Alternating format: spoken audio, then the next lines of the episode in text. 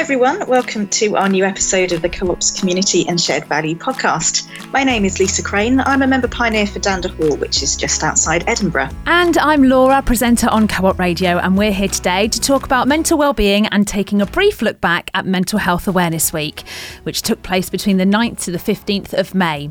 Talking about mental well-being is so important and this year the focus was on the power of connection in alleviating and easing loneliness.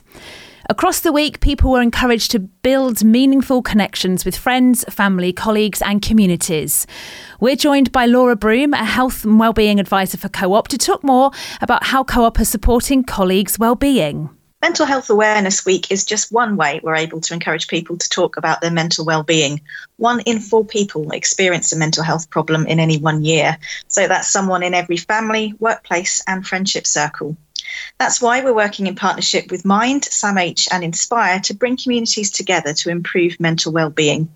Becky Griffiths, a co op community partnerships fund advisor, will tell us more about the partnership and the impact it's making in local communities. Recent research with co op members showed 76% think mental well-being is an important issue for their communities, and 70% say they know people who could benefit from support with their mental well-being. Our final guests today are Victoria Prendergast, a member pioneer coordinator for Aberdeen, and Sue Wongham, member pioneer for Watford, who will share their personal experiences of the role they play and advice on hosting your own mental wellbeing sessions in your local community. So, hi, Becky. Um, your job then is Community Fund Partnerships Advisor for us here at the Co op. Can you tell us a little bit about sort of what that job is and, and how you work with our fab charity partners, Mind, SAMH, and Inspire? Yeah, sure. Morning, Lisa.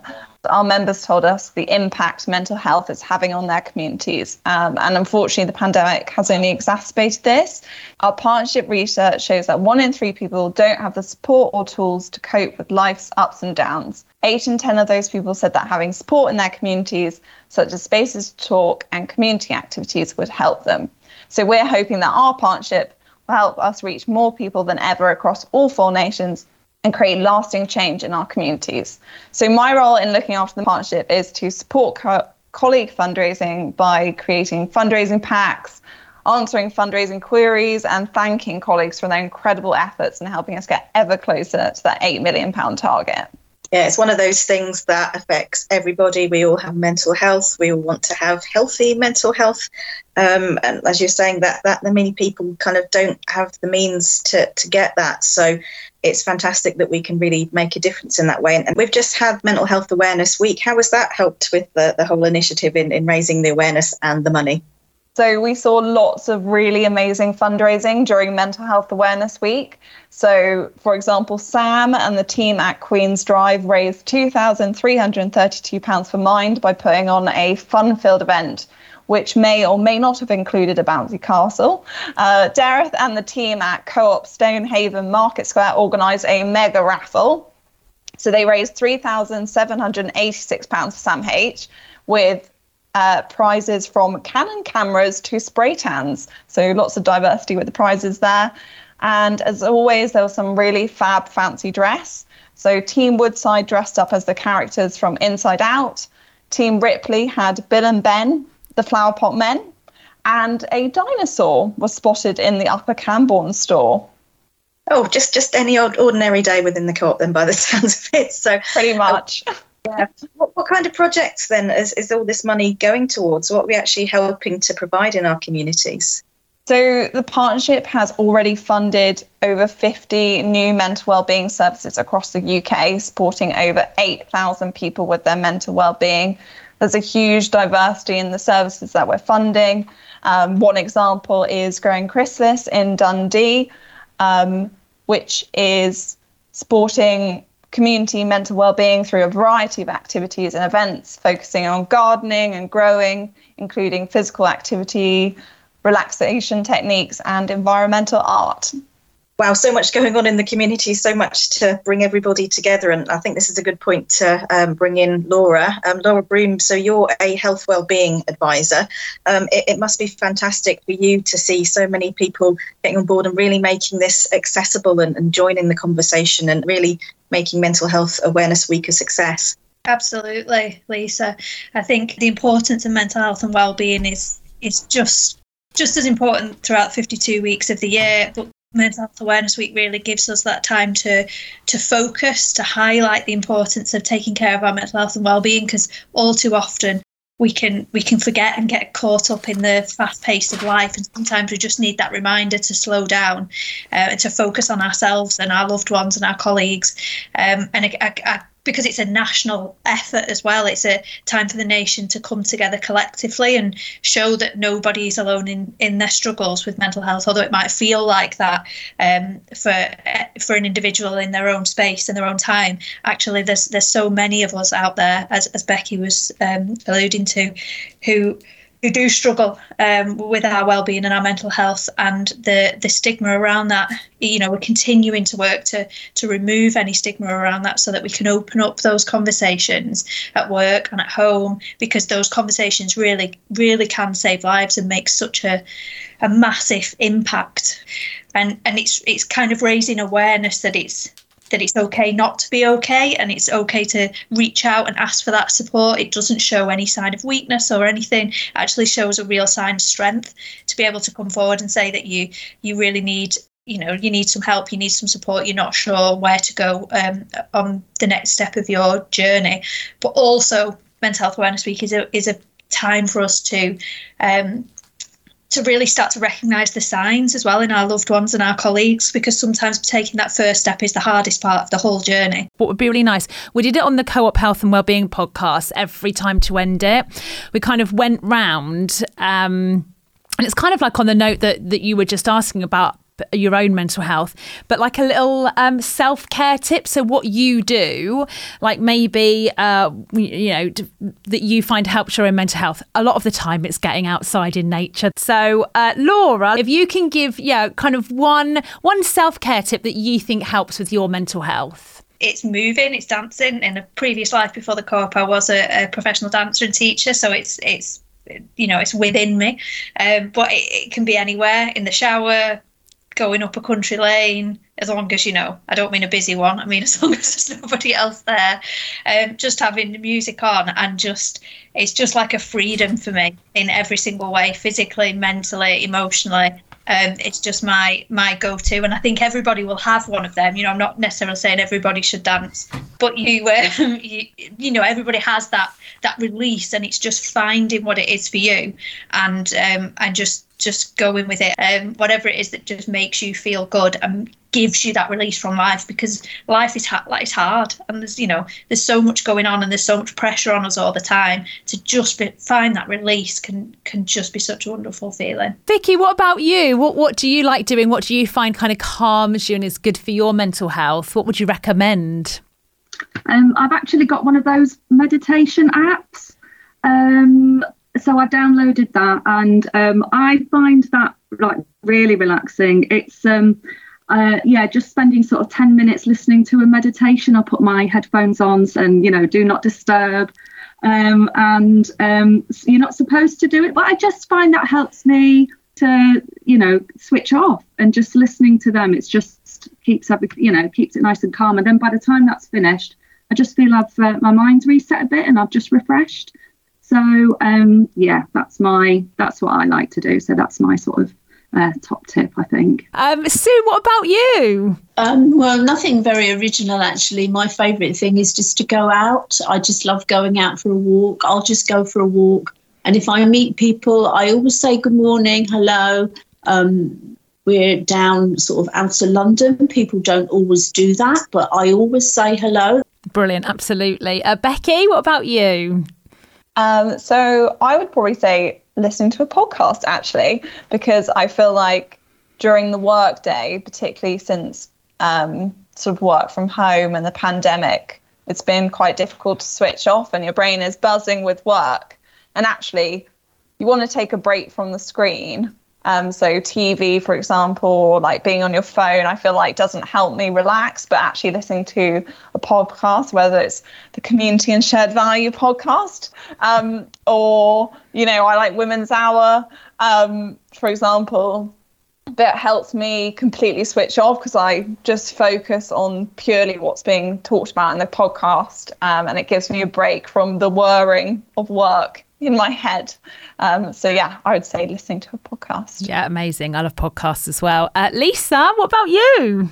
Um, well, I guess not everybody's lucky enough to have pets, but I've got two cats, and so it's nice to, when they're not running around and, and tearing up the place, it's nice just to sit down and play with them and give them a little stroke and um, see when they love you back. It's a very nice kind of feeling. So, uh, uh, yeah, again, it's kind of, you know, switching off from everything else and just sort of focusing on them. Yeah, I think it's interesting. Or, or we, you know, whether it's dancing down a country lane, whether it's like playing with your cats, or a podcast, it's all about kind of just um, keeping your mind calm, like switching off a little bit. We say that a lot, don't we? Just kind of switching off and doing something. So they are all great tips, all of which I'm going to steal as well.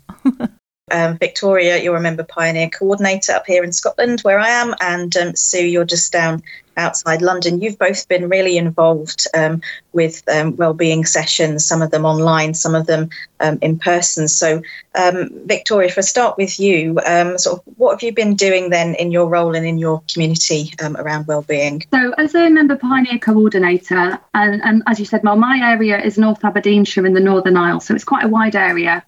Um, and I support the team of member pioneers, their role in the communities, um, which is co- connecting people up in their communities, um, helping improving people's mental well-being is a huge part of, of what they do. And then part of what I do as well is to sort of network within the areas um, as well, but also hold live locals um, so that members and customers can get involved at a more local level. So it's actually holding events where we can speak to customers and members as well more directly. So we were able to hold two online sessions. And what sort of response have you had We've connected up with a lot of different groups in our community, such as um, NHS Grampian were as well, and other um, sort of mental wellbeing groups in the area. Um, and some of those are also co-op local causes as well, um, benefiting from the local community fund. So we had a lot of different groups we could call on. And because it was online, we were just able to do bigger sessions that could um, reach a wider audience. We registered to be part of Aberdeenshire Wellbeing Festival. Um, we held two events where we had, um, I held a presentation on um, mental well-being and the five steps to mental well-being, um, which I also mentioned the co-ops Be Kind to Your Mind guide um, and also cooperate as well and um, use some tips from Mind to talk about how to reduce isolation. It was mainly on social media that we promoted it, um, and we used the Cooperate community website to to promote that as well.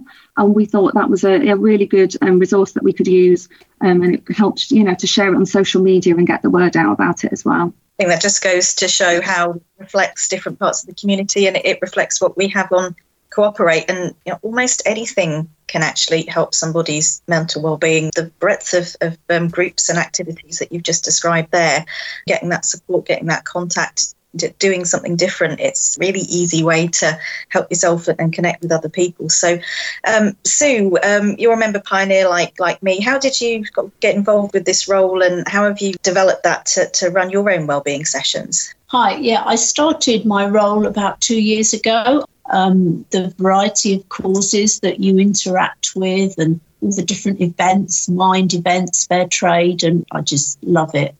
Um, was when the Time to Talk Day um, happened in February. Um, so I was looking around for a space, uh, and um, I've got the local library has a fabulous space. They knew about Time to Talk Day, which was excellent. Um, and so he was really sort of supportive that I hold um, an event there.